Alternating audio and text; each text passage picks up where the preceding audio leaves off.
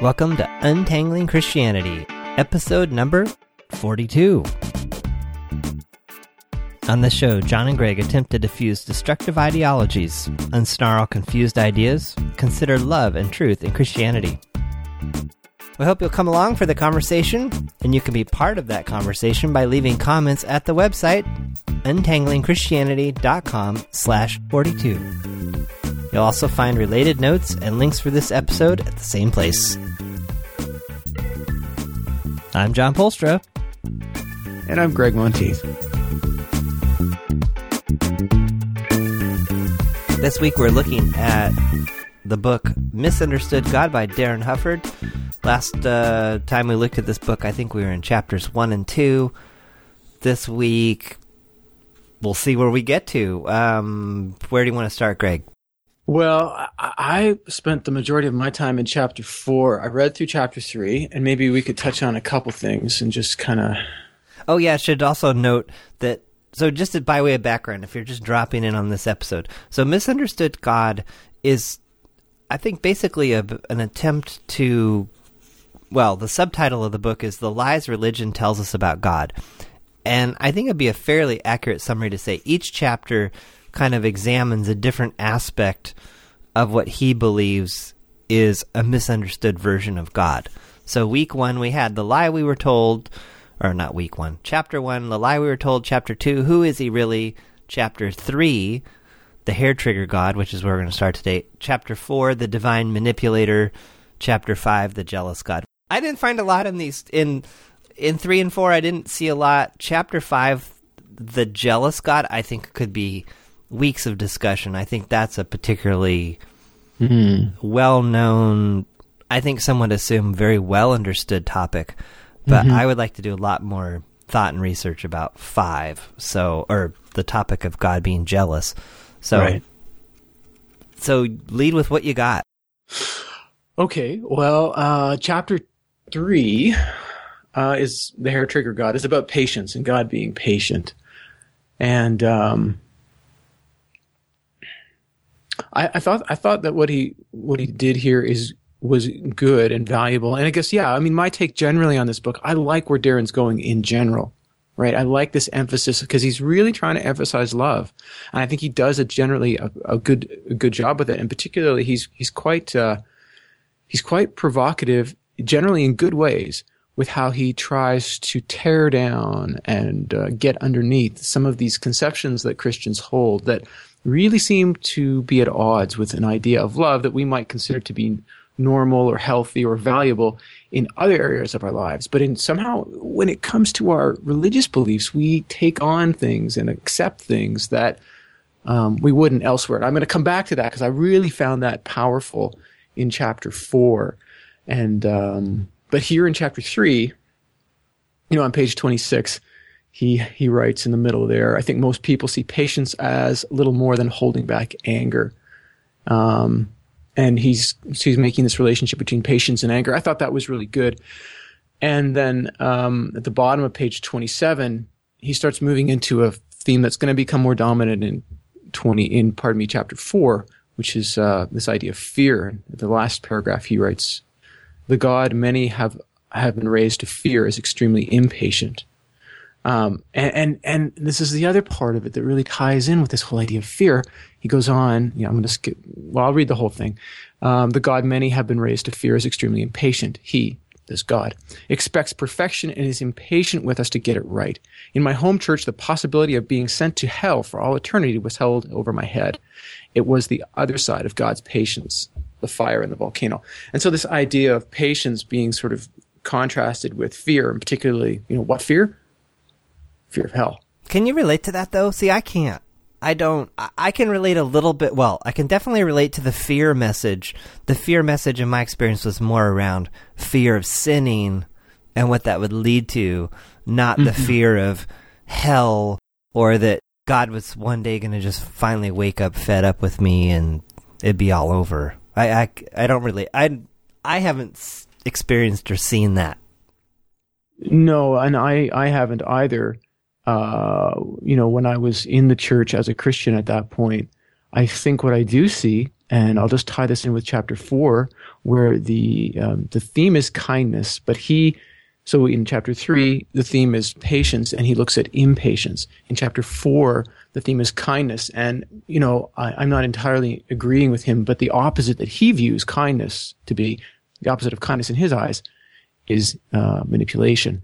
And so part of the, the idea that I wanted to zero in on, and I think he builds up in chapter three, but zeroing in on it in chapter four is this whole idea of, you know, manipulation, uh, really being, in terms of Christianity, this idea of the fear of hell and the, the threat of hell. And even if that's not um, something that somebody within the church as a Christian feels, there's this sort of, uh, you know, we, we have to do this because these people are going to hell, you know? And well, so that's the perfect complement or contrast to not a fan. Yeah. Oh, it is. Very much so. And, and I think it's a huge, huge issue. I think it's a huge problem. I think it's a huge misunderstanding.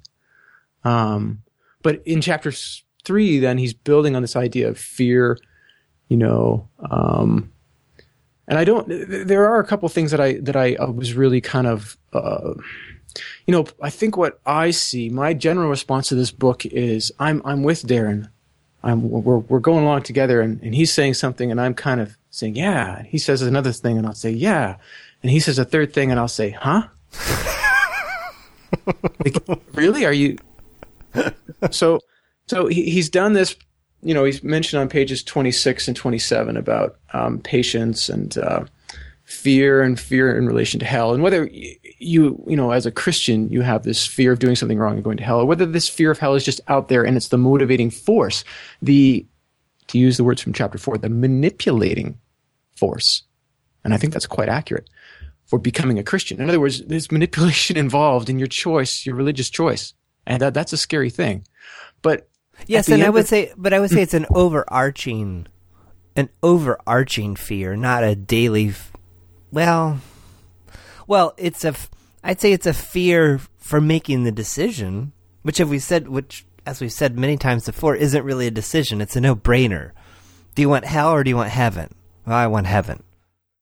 Yeah, but there's some people that question that whole model. It's a good cop, bad cop model. You know, if you think about it in terms of manipulation, God's a bad cop, Jesus is the good cop. Well, it's a scam. Do you want to buy into the scam? No thanks. Okay. So I think in that way, it's a no brainer to sort of back out of the whole thing. And I think a lot of people who aren't Christians or who were Christians have done it for just that reason. And I applaud that. I, I honestly do. I, I do see manipulation in that. I do see good cop, bad cop you know, I had this, uh, I may have sent it to you at one point. It's this, you know, picture of God with the, the white flowing beard. And he's got this kind of, he's an angry looking guy, right? This is an angry looking old guy with a beard. And it says, let me save you from sending you to hell. Is this the tweet of God? Uh, no, it's not the tweet of God, but it was, um, it, it could have been. but I just, I just love the, the kind of, um, the intense irony and, and manipulation in that, in the little you know, par- um, caption below the image. Let me save you from sending you to hell. Huh? How's that work? You know, and it's, it's, it strikes me, and I think it strikes many people as being in- incredibly manipulative. And I think if this is the way we see God, then I think many of us are on good grounds for saying, I don't want anything to do with that. You know, and I think that that in turn is something that Christians can't understand. And I think Darin, again in chapter four, he makes some really good points about, hey, we've we've accepted some stuff as normal that this ain't normal. Well, isn't that kind of ironic if it's if we're being manipulated into belief or into doing what God wants, then how is there any choice involved? Well, I think there's choice, but the choice is based on fear, right? You know, it's it's it's it's about embracing. Is it really a choice if you're well, that comes down to what we've been saying all along: is is it a choice if it's like, well, would you like to go to heaven or burn in hell forever? Mm. Yeah, or okay, you, it's a choice, but not really. And and and the, yeah, but that's for those people who have who will allow themselves to believe that there's validity in that in that particular, um, you know, binary option, right, between going to hell or not going to hell and that's I think I think it's fear based. But I, I, but I think the other, so for an atheist or an agnostic who says, you know what, I see the manipulation here and I'm backing away. That's also a decision perhaps not made out of fear, but they see the fear and they see the motivation, they see the manipulation, and they say, I don't want anything to do with this. So they're motivated. They're it's revulsion for them. Yeah, I think so. That's really good. That's a good word. I think it's revulsion. They're repelled by it at very least. And they say, you know, I don't want to live like this. And so I think one of the great things, one of the fantastic things that I have found quite frequently and, and points of real kinship for me with atheists and agnostics is that some of these people are very astute and perseverant truth seekers. Some of the things that they reject as Christianity, I reject. We've got a lot in common. And I blogged about this um, about a year ago and, and would need to do a little bit more actually, but just looking at what Christians could learn by listening to, by attending to what atheists and agnostics have to say about Christianity. Which is, you know, seems like a completely um, ridiculous point. I mean, if you go back and, and, and read some Augustine, particularly um, uh, uh, De Doctrina Christiana or Teaching Christianity in English, uh, you're going to find him saying that. Right? He's got a very famous passage where he talks about, uh, in his terms, plundering the Egyptians. It's him using the you know philosophy and, and the other sort of skills and practices of the the, the thinkers who are not Christian around him uh, is important because there's truth there. And I think likewise there's truth to be found in people who would see the option between heaven and hell and say this is this is manipulation this is fear based, and I'm backing away from this. In fact, and this is this is good evidence that that uh, Christianity is not true. And I would say, yeah, if that's all Christianity was, I'm with you. And I, I was with them, right? Because I, I made that move personally. I let go of my faith for seven years. And it wasn't a sort of, oh, I'm not sure if I'm a Christian or if I'm not sure if I'm not. I, I definitely was not. I definitely backed away. How God saw that in God's mind, I'll never know. I'm not in God's mind and I never will be from my perspective, I definitely wasn't a Christian, and so I yeah I have, I appreciate what he's done, what Darin's done. Pages twenty six and twenty seven. We just talked about twenty eight. That's where the big butt comes. Well, it does, and I just I just wonder about this. Um, I so would he, love to see if we could get him on here sometime. I think it'd be great. He talks in the middle of page 28. I'll just, he writes, he said, many churches have taken on this idea of an impatient, tough love doing what they believe their father, being God, does. If people don't measure up, the church reminds them of the burning hell awaiting them. This type of church becomes a perfect breeding ground for fakeness, where people close their hearts off to others and put on masks to hide from judgment. See, I've never gone to a church like that. But can you? Well, how I do you can imagine one. fakeness? What idea? You can imagine it. But you know, what did you think about his comment about fakeness? That they're faking it well, I guess what I what, what I'm thinking here is that even though like this idea of tough love, and even if it's not backed up with you know you could be going to hell, that there's still this idea that when when things are demanded of you right away, it's very difficult to be open about your failings. And I typically find in most churches I go to that the people aren't open about their needs or their failings and this whole idea, this whole reality of fakeness. I, I generally thought that was a pretty good point even if yeah, I don't I don't also have that. Okay, so background. I I think where I got lost, I was too focused on the the whole threat of hell, and not okay. the, I was seeing the threat of hell as being the motivator for their fakeness. Uh, and I was like, no, I don't see that link at all. Well, I don't see. I haven't experienced that, and I'm not. Since I haven't experienced that, I can't really relate to people being fake because of their fear of hell. Got it. Yeah, no, I would agree with you. I can't relate to that either. Though I, it was the part about fakeness and impatience and tough love, or however you want to put it. Whether it's backed up with the threat of hell or just you know this kind of disapproval. There is, there is. I don't know if this ties in, but I know I have observed a lot of, well, quote, those people in the world are empty and lost, and they just don't realize it Mm-hmm. They just don't realize that they're empty and lost, but really they have this God shaped hole that can only be filled by God. And it's almost like this pity party. This pit, uh, not pity party, but I've just seen it described over and over. Those those poor, those quote poor lost people in the world. They're just chasing futility and trying to make themselves satisfied with material things, and they mm-hmm. think they're fine, and they say they don't need God, but really, really, really, really deep inside, there's going to come a day when when they will, and you know, hopefully they'll get there. But we we have the right answers, and uh, the truth, and sadly they don't. Which, mm. for me, was one of the things that just pushed me over the top because all these quote people living in the world that weren't supposed to have anything, as far as I could see, were they were living in a lot less angst and worry than I was. Yeah, isn't that ironic? Yeah. Now, how does all that play out when we die and go into eternity and all that? I don't know, but just thinking in the the here and now, it didn't quite add up for me. No, no, and I think that's where that's where I'm going in in in chapter uh, with the the things that struck me in chapter four. I think that was the the kind of relationship between what you're experiencing now and the way that you're told to understand God. Um, that really struck me. And Maybe I'll just bring out this one idea in chapter three that I thought was kind of sketchy, and that I would I would want to reframe because I think there's better ways to see it. So he's talked about, you know, impatience and fear and fear of hell and etc. And towards the bottom of page 28, he writes, they, meaning some preachers, um, sow fear. They sow fear and an image of God as being impatient and ready to judge us the moment we make a mistake.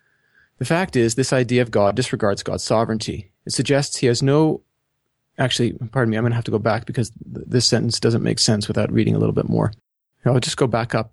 Uh, it's still on page 28. Bible teachers can systematically match sins with particular verses that, taken by themselves, seem to promise hell. So he's really on this sort of hell for Christians thing, which neither one of us can relate to. But but bear with me, I'm, I'm going somewhere with this that I think we can relate to. Verses that, taken by themselves, seem to promise hell and damnation if a person died while committing one of these sins. Some preachers have become experts in finding these verses and delivering them to their flocks with spiritual hand, like spiritual hand grenades. They sow fear and an image of God as being impatient and ready to judge at the moment we make a mistake. The fact is, this idea of God disregards his sovereignty. It suggests he has no control over when we die. Meaning that if you died while you're doing something wrong, that you'd go to hell. And, and I guess this is, this is a perfect example of what for me is uh, the typical cadence I have through this book with Darin. I'm like, right on. He says something, I'm right on. He says something, oh yeah. He says something, that's good. He says something, and I'm like, what? what are you talking about? And I think not only is this a disconnect for me, but it's an important disconnect because I think obviously uh, some of the themes that are really important for me, the main themes really are love and truth.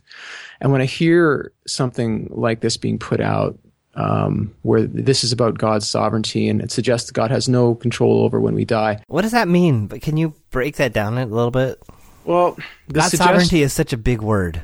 I, I know, and, and I is he saying that that God can, in fact, decide when we die? Or is he saying the opposite of that? That's what I didn't quite follow. Well, I, I think he is saying that, right? I think he is saying that he goes on later at the top of page 29, for example, and says it's not necessarily death itself that scares us, but the timing of our death that makes us nervous.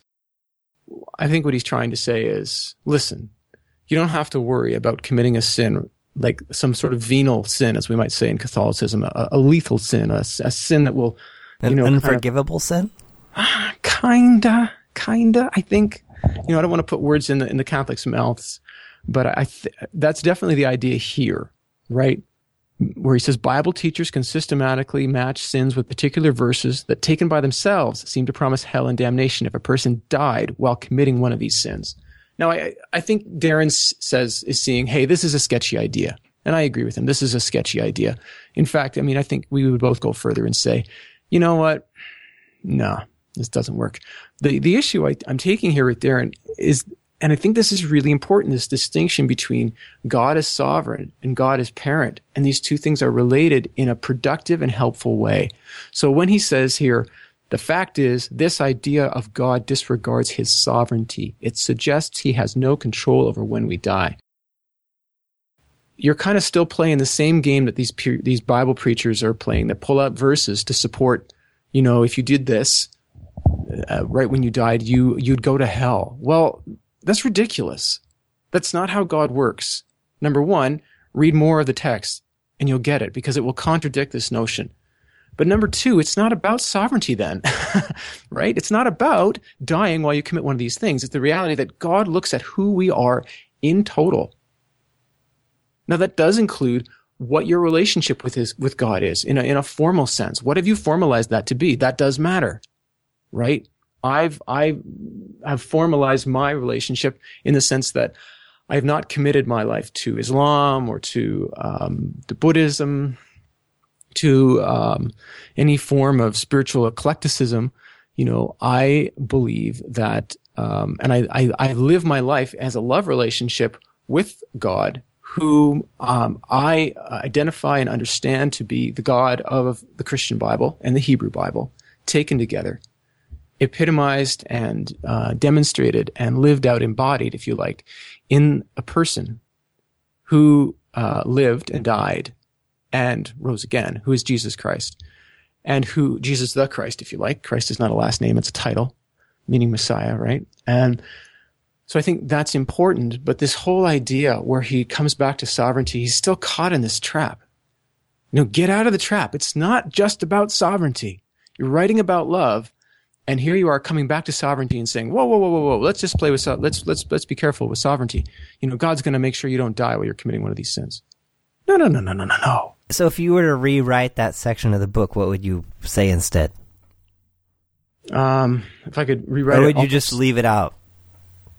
No, I wouldn't leave it out. I mean, leave guess- out the God sovereignty part. Well, you know, and maybe this comes back a little bit. So maybe, okay, let's expand this a little bit. I would expand my, I'm not, I'm not aiming to critique, um, Darin here. I'm not, that's not my aim. But when you, when you ask me that question, where would I go? I would say, I would take two or three examples. Let's take two or three examples that these Bible teachers use to seem to show, to seem to, I'm using Darin's words, that seem to promise hell and damnation if a person died while committing one of them. Let's take them look at them and look at the rest of the text. Let's put it out there because it doesn't matter what I say. It doesn't matter what Darin says, right? Ult- Ultimately, at the end of the day, the reader or the listener must, on the one hand, be self-reflective, self-informed, and self-responsible. They've got to make the choice. But I would want to put all the information out there that I can see that pertains to this and say, here's the information. Here's the conclusion I draw. Draw your own conclusions. And I would also want to, the other thing I would also want to say is that this is not a question of sovereignty. We're so stuck on the sovereignty notion because sovereignty is the most important thing. No, it is not. God's sovereignty is not the most important thing, and this is crucial. God's love, uh, God's love is parent, God's truth is sovereign, they are co-central. They work together. They are part and they they they are flexible. It's like a it's like a joint that's working well. It moves around, right? Sometimes one is on top of the other or seems to take precedence or predominance. Sometimes the other. And it's a flexible tension that's productive though. It's productive in its tension. It's not something where it's like, "Oh, I don't know what to do. Which way do I go?" Hey, there's there's beauty, there's fluidity, there's creativity right? And this is where I'm really, really, really big and where I'm sensing that Darin is still caught up in this whole thing that he's trying to overthrow, but he's still giving into it. And I think, no, don't do that. So I'm still a little confused because I'm looking at the bottom of 28. Yeah. So the fact, so he talks about how some preachers have become experts in finding verses and delivering spiritual hand grenades. Then he mm-hmm. says, the fact is this idea of God disregards his sovereignty. It suggests he has no control over when we die. If he could extend our lives for the sake of saving our souls, wouldn't he do that? Mm-hmm. Oh, and then he says, We are warned to be ready when the bus leaves. The we are warned to be ready. The bus leaves when it leaves. So we would interpret that to mean that his position is that we will just die when we die, and God is not controlling that. Seems to be saying both. Well, I, I, Are we going too deep with this? I, I don't know. Like, I guess, I guess what I'm, what I'm hearing is that what I, what I think I'm understanding, if I was to summarize it, is that Darin is accustomed to hearing or has heard in past this message that listen, you can't even make one wrong move. Or if you make a wrong move and it happens to be one of these particularly bad wrong moves, you, it's done. You're done. You're finished. Right? You're, you're going to hell. See, having listened to him on his podcast, I would have a, I just have a super hard time believing that's his position. that's why Oh, I was I- like, we should interview him. They should have him on or something. Because I, I, don't I think just, that's his position. I think that's what he's, what he's critiquing. Oh, I thought this whole time you've been saying he's espousing that position. No, no, no. I think he's critiquing it, but he's critiquing Okay, I thought it- you were critiquing him for holding this position. No, no, no. I don't think so. I think he's talking about Bible teachers who can systematically match sins with particular verses, and he's not one of them. Oh, okay. He's totally not ad- advocating this, and we're t- I'm totally on the right page, same page with him. We're walking along, we're throwing the ball back and forth, and then he goes and chucks it someplace like crazy with this whole thing about sovereignty, and I'm like, no, it's not about sovereignty. God's not going to control. God may have some control over that. Something may happen, right? God may do But that's like not his idea. Then yours that he's attributing this God's sovereignty to these other preachers. N- Well, not the way I'm reading him in that last paragraph of 28. This idea of God disregards his sovereignty. It suggests he has no control over when we die. If he could extend our lives for the sake of saving our souls, wouldn't he do that? And on the one hand, I agree with him, but I, on the other hand, it's not about that. That's not what's required to quote unquote save our souls. And some of this, this is part of a much bigger conversation for me about, you know, going to hell and saving our souls. I'm using air quotes here. And, and, and some of this is stuff that's Yeah, yeah. This no, is I'm a pretty con- right now. Just leaving it. yeah, no, no, and I think, well, I I propose we move on and just chalk this little section up to being much bigger than it appears, and maybe not as clearly laid out as it could be. All right. Well, I guess I uh, want to give him the benefit of the doubt, and I feel toward I I think I feel kind of biased towards him because eh, I don't know how many of his podcasts I listen to, maybe twenty or thirty. Holy smokes! I So- had no idea. So, yeah, he is all about love and is yeah. Yeah. So I th- and that's why he's getting me with this whole return to sovereignty. And I think I think that's what he's saying. Okay. You know, we got to be careful about God's sovereignty. God will keep you alive. God God won't let this happen to you because God is sovereign. No, God won't let it happen to you because God loves you, and because God looks at your entire life.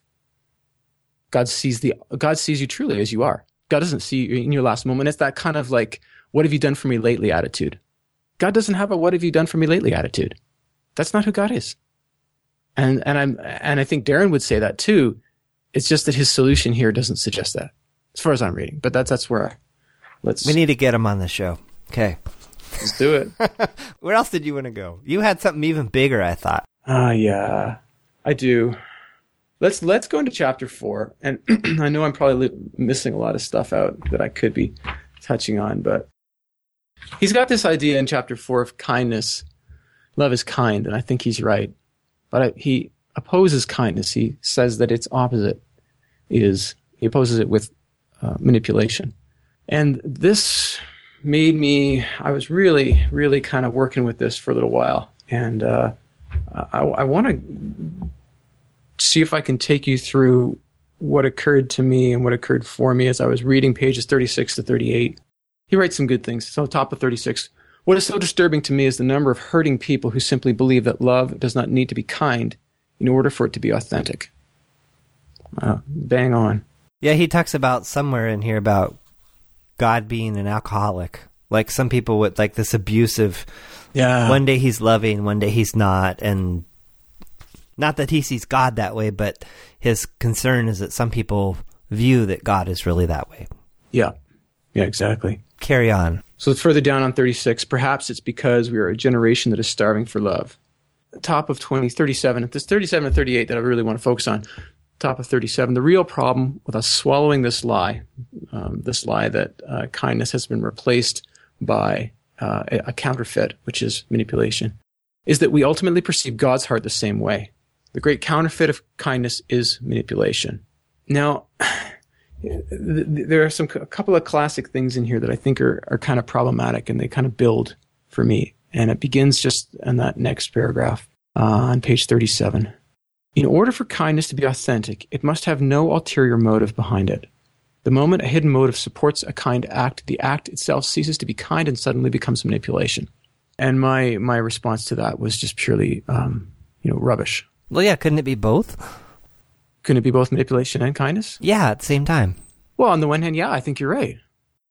Uh, on the other hand, I think every every act I do has uh, an ulterior motive. I'm I'm because I'm always doing it. I'm always involved. So if I want the world to be a better place, if I want the best for someone, Ah, If- I if- totally if- see where you're going. Fascinating. you know, I find that and this and this. So our motives are. Go ahead. Go Well, ahead. This is huge and we got to be really careful about this and this is the problem.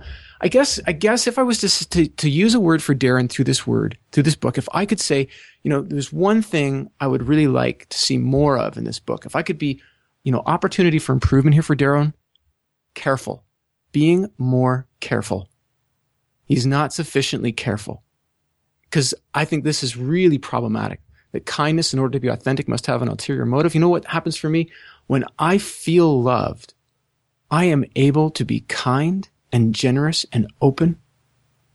And it's not for no reason at all, because you know what happens when I feel deeply loved and I am kind to others? That feeling of being loved is affirmed, is renewed, is invigorated, is expanded. That does huge things for me. It has a huge value for me. So would you say then there's always an ulterior motive? Because it seems like there is, even if it's an ulterior motive for good. Yeah. Like there's always. That's really I'd never thought of it that way. So are you? So it seems like you're advocating then when we do a kind act, it's not like we just we're this we're we're a robot and these these binary combinations just cause us to do this kind thing. We're doing that kind thing for a reason. Thus, we are motivated and trying to get to some outcome. Exactly. and it might be a very good outcome, but we're still we're still trying to pull the levers to get it the direction we want to go. Like so, like your example of trying to make the world a better place. Exactly. Exactly, exactly, exactly, exactly. And there's benefit for me. It's not just that there's a motive, but that I, I actually benefit from kindness. You know, and I think if you look at Brene Brown's work, you're going to see some of this, right? If you look at other people like that, how we act towards others impacts us. It has, it does things for us. And I think the reality of a Christian understanding of human interaction is very soundly based in that. So when we try to get into this, you know, it's the same thing. You should love God for no benefit. Loving God, I mean, it, oh, oh, this, this kills me. This totally kills me, John. I'm writhing here Uh oh. because I'm looking over at like these books. I've got, I've got, and these are classics. I've got Anders Nygren, uh, Agape and Eros, and he's talking about the differences between Agape and Eros. And Agape, it sees no particular virtue in that other thing, in that thing in the beloved. And there's no, if I'm understanding it correctly, there's no benefit that I derive. It's not about something I get. Crap. That is crap. That is utter crap. That is, that is a profound lie. That, that, to put it in Darin Hufford's words, that's a satanic lie. The benefit I get from loving God is being loved by God, being in a love relationship with God where this keeps coming back to me. What happens? You know what happens? I am transformed. I am in love with the self that I am becoming through being loved by God. I sleep better at night. I like who I am. I value my decisions. I respect myself more. Are you telling me that I'm loving God for no reason at all, for no benefit, for no value? Absolutely not. I am totally in this. But that sounds selfish. That's so crap that it's selfish. It's so part of what it is to be a human being. It is so. But to think that human beings nothing- are fallen and sinful. Oh boy. Do we have to go there? I'm that- not that's- being I'm not being facetious. In other words, that, that those are like the those are I'm just that's just stream of consciousness. Those are like the next thoughts that go through my head is like the classic rebuttal. I know. And I'm not sure if I believe it or not, but that's like the next step. That that would be the objection to what you're saying of like, well, yeah, but we're we're fallen and sinful because of Adam and Eve. And so we shouldn't want to feel respected and respectable. We shouldn't want to see ourselves making good choices. We shouldn't want to see ourselves being kind and being open to others. As I mentioned, I'm well. we should want to be zeros. We should want to be absolutely nothing because then God can fill us. I'm being very sarcastic. No, no, and I, I, I appreciate you. I appreciate you mentioning it, but, but I think this is this is completely backwards and destructive and anti-Christian thinking. And you could take that anti-Christian and trough off the Christian, the an. It's as anti-Christian as, as I think things could be. God is deeply interested in us. When God wants to see us being conformed to the image of Christ, that is in terms of character. That is not in terms of personality. That is not in terms of who you are. In terms of how you, with all the creativity, individuality, and responsibility of you being you, live out this idea of love is kind, love is patient, love is kind, love is etc. Of how you uh, manifest the love that you have by being in love with God and being loved by God to yourself, to others, and to your world. The idea of being a zero is nowhere. It's nowhere in scripture. It's, it's taking, you know, it's taking things like Galatians 2, uh, 19 to 21, uh, or 19 to 20 and stripping them. Just, just stripping. You must just rip them right out as though they have no relationship, A, to the guy that wrote them. That would be, I, I, I think we're pretty, we're pretty sound on Paul being the author of that. And number two, the background in terms of the Old Testament. There's a covenantal context here that we always seem to forget because we are so caught up. And this is, this is where a guy like Darin, he, he is your bread and butter. He is your, he's your guy batting cleanup with the fastball down the center. Right? This is where Darin is going to come in, take a sledgehammer, and I'm totally for him and I am totally with him saying, man, you're believing stuff that don't make no sense. That if you put it in any other context, you'd back away.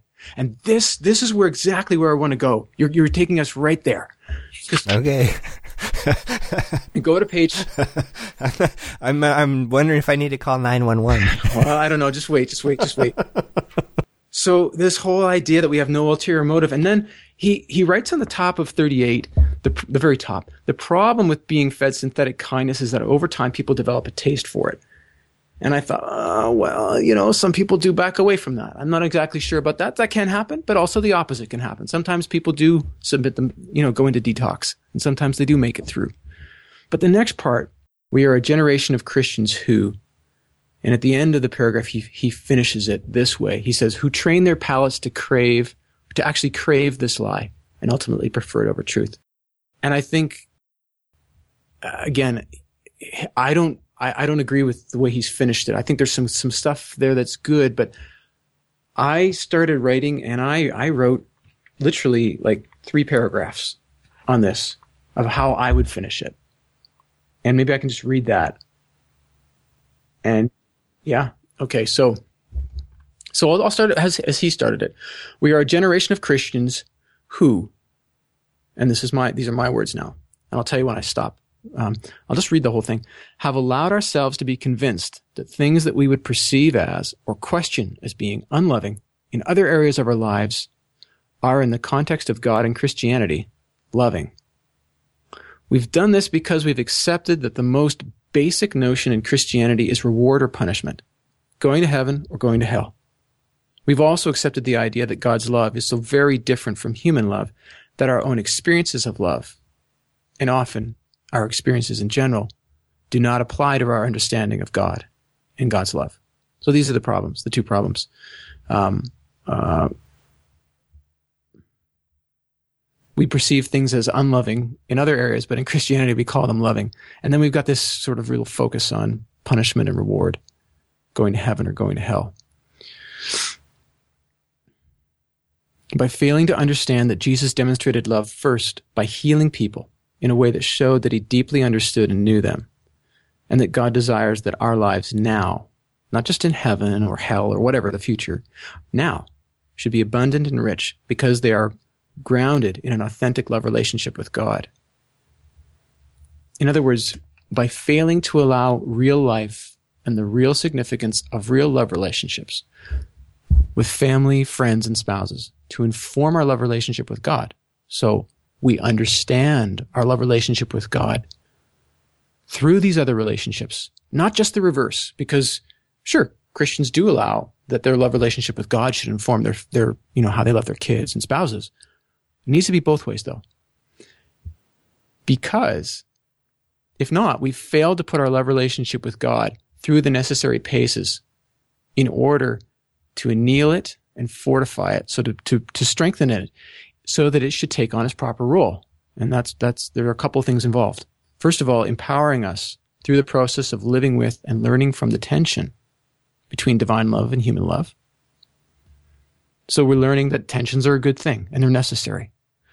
And by having our perception of divine love sharpened and focused through this process. So we learn, you know, first of all, we, we dealing with tensions. We learn and understand that they're important.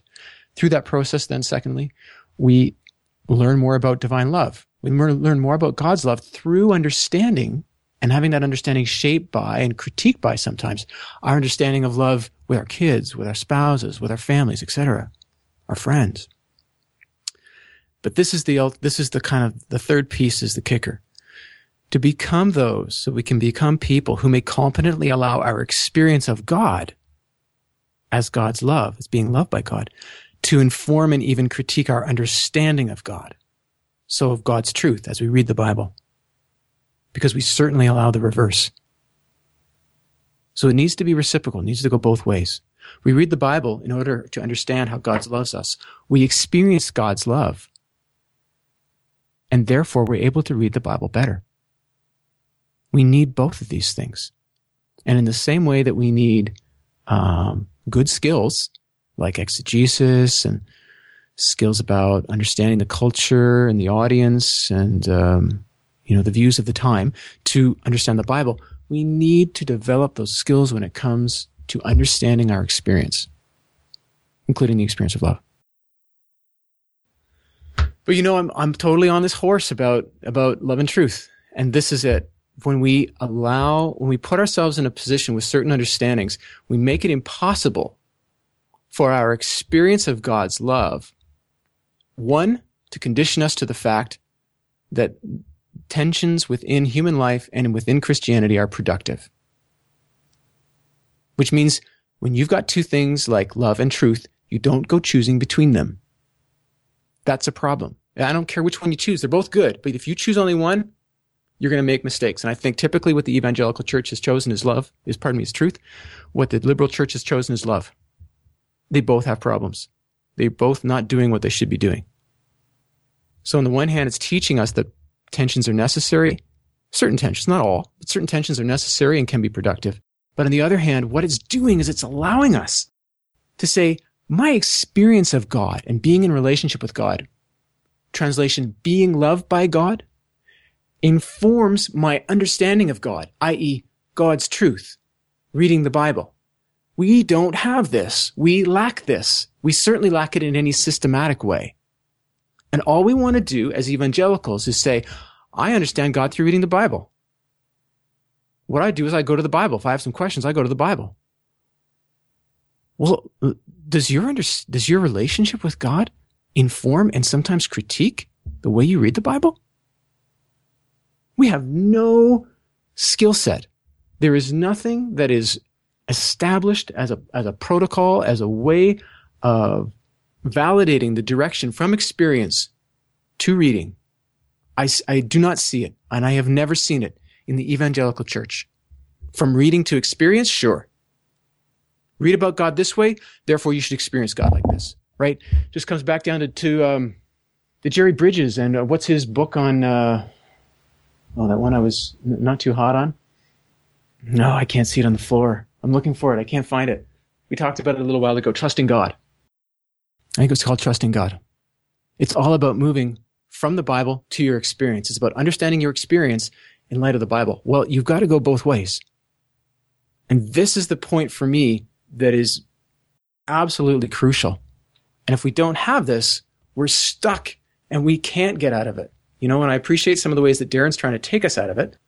But I, I, I think my hunch now at the early part of the book is that the reason why, you know, back on whatever it was, page 28, if I'm, if I'm right about it, that, that he's kind of looking and saying, Hey, this is kind of seeing sovereignty the wrong way. And Gregg's saying, not about sovereignty. And then on page 37, where he's saying, you know, kindness should have no ulterior motives. No way. Forget it. It certainly it should. Depends on what they are.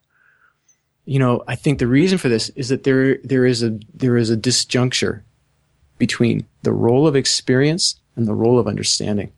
And in the evangelical church, and even still with Darin, I think he's done a great job. But even still, in this book at least, what I'm seeing is a preferencing of understanding over experience because we don't we're shaky on this idea. How, how do we value experience? How do we vet it? How do we adjudicate it? How do we interpret it? And those are valid questions, but the fact that we have the questions doesn't mean that, that our response to experience is to throw it out or to devalue it. Right. Well, I think it comes back to conversations that we have over and over again that I don't know that we've thoroughly untangled. But it's the it's the thing that I always come up against, which is that you can't completely trust your experience. It comes back to the whole, you know, we're fallen, we're emotional, you can't completely trust your emotions, you can't completely trust your experience. You you know, you you have to trust something outside of yourself, which is, you know, the Bible. But, but because it's because it's written and it's concrete and all that. And and so those experiences and those wild feelings you were having, well, I mean, can you really trust all of them? But how do you how do you trust your experiences? How do you trust your readings of the Bible?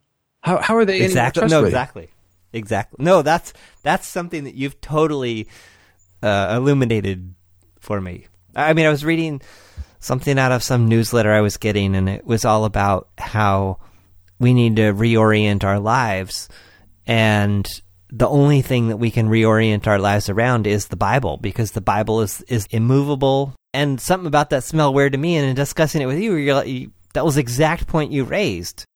Yes, but we bring our our fallibility to reading the Bible as well. Well, and our lack of education. I mean, I don't I don't want to turn Christianity, and this is the, maybe this is where we avoid the idea that the only people who can really be good Christians who really have the possibility are learned scholars because they're the only people who've got the skill to read the Bible well enough. And once you get into that sort of position, you're on extremely shaky ground. But the other side of what I'm trying to propose, this interrelation, this, this productive tension between love and truth, between the experience of being deeply loved by God, between an understanding of who God is, through the text. The, the other side of that is that you don't ha- you you are informed through your relationship through your experiences you you you are informed about who god is and who god is not. I will argue for certain things and i will i will be deeply motivated towards those things not because i've read them in the bible but because i've experienced them through my life through being with god. Now are they in the bible? Yeah they are if the Bible completely contradicted what I was saying, what would happen? I would have to take a step back. I would have to ask myself, so what's going on for you, Gregg? Now, does that happen very often? No, no, it doesn't. Has it happened? Yes. And what happens? That takes a lot of time to work that through and say, okay, you know what? I might have misunderstood the Bible. I might have misunderstood my experience. Where do we sit? You know what all comes back to what we've said all along, which is our efforts should be around trying to bring all of them into harmony and reconciling them all to each other versus favoring one or the other. Yeah, and I think I would put uh, harmonizing them and reconciling them so long as we aren't collapsing one or the other of those two poles in order to do it.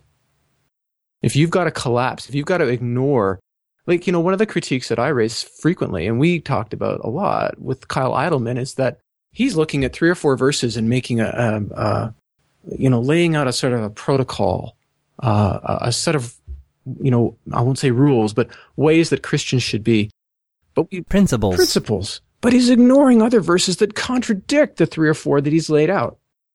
And, and nowhere does he ever in the book say, you know what, I realize that certain verses are going to say things that contradict the verses that I'm going to use here. And here's generally what I think about that. You know, and I, I personally, I don't think that's a sufficient caveat. I think you really have to, you have to say, okay, You put them down on paper. Here's here's what I'm saying. Here are some opposing views in the same text, and here's why I think my views are right. I think he's got to do that if he's got to have credibility. But he didn't even put in a little caveat. He didn't do any of that. And for that reason, for me, he doesn't have credibility. He's lost it because, as just as you said, there's there's no reconciliation even within the text itself. And I think I personally, my view, see this this is the big danger, John. This is the big, big, big danger. I don't think that Kyle Idleman doesn't know his Bible. I don't believe that. I think he knows it very, very well. He may know it better than I do. And I've spent a few years, you know, poking around in there and taking some courses and blah, blah. I think what's happening is that his experience is driving him in a certain direction to read the text in a certain way. Now, you may say, hey, Gregg, you just said you do the same thing. Indeed, I do, John. Yeah, I was going to say. no, indeed, I do. But, but this, this is the crucial, crucial, crucial difference. I have put a lot of time and a lot of my graduate work has gone into the idea of what it means to understand and interpret experience. I'm aware of those experiences. I'm aware of what they are. And I know I'm, they can lead me in certain ways. And a lot of times I'll be very pleased about that. Other times I'll think, ah, okay, this is, uh, you're, you're, this is kind of edgy. You're going to have to think about this, Gregg. You're going to have to mull this over. You're going to have to kind of, you know, feel your way through this. All of those sort of ways of looking at it. I don't think as I said, in Christianity in general, the, the, the, idea of interpreting experience, the idea of having a sense of what good experiential exegesis looks like is nowhere to be found. So the problem, the, the real risk we have is, is running blind. In a nutshell, if we don't examine what goes into our understanding, the understanding of our experience, if we don't take time and look at that with as much treating it with as much respect and viewing it as importantly as exegeting the Bible, we run major risks.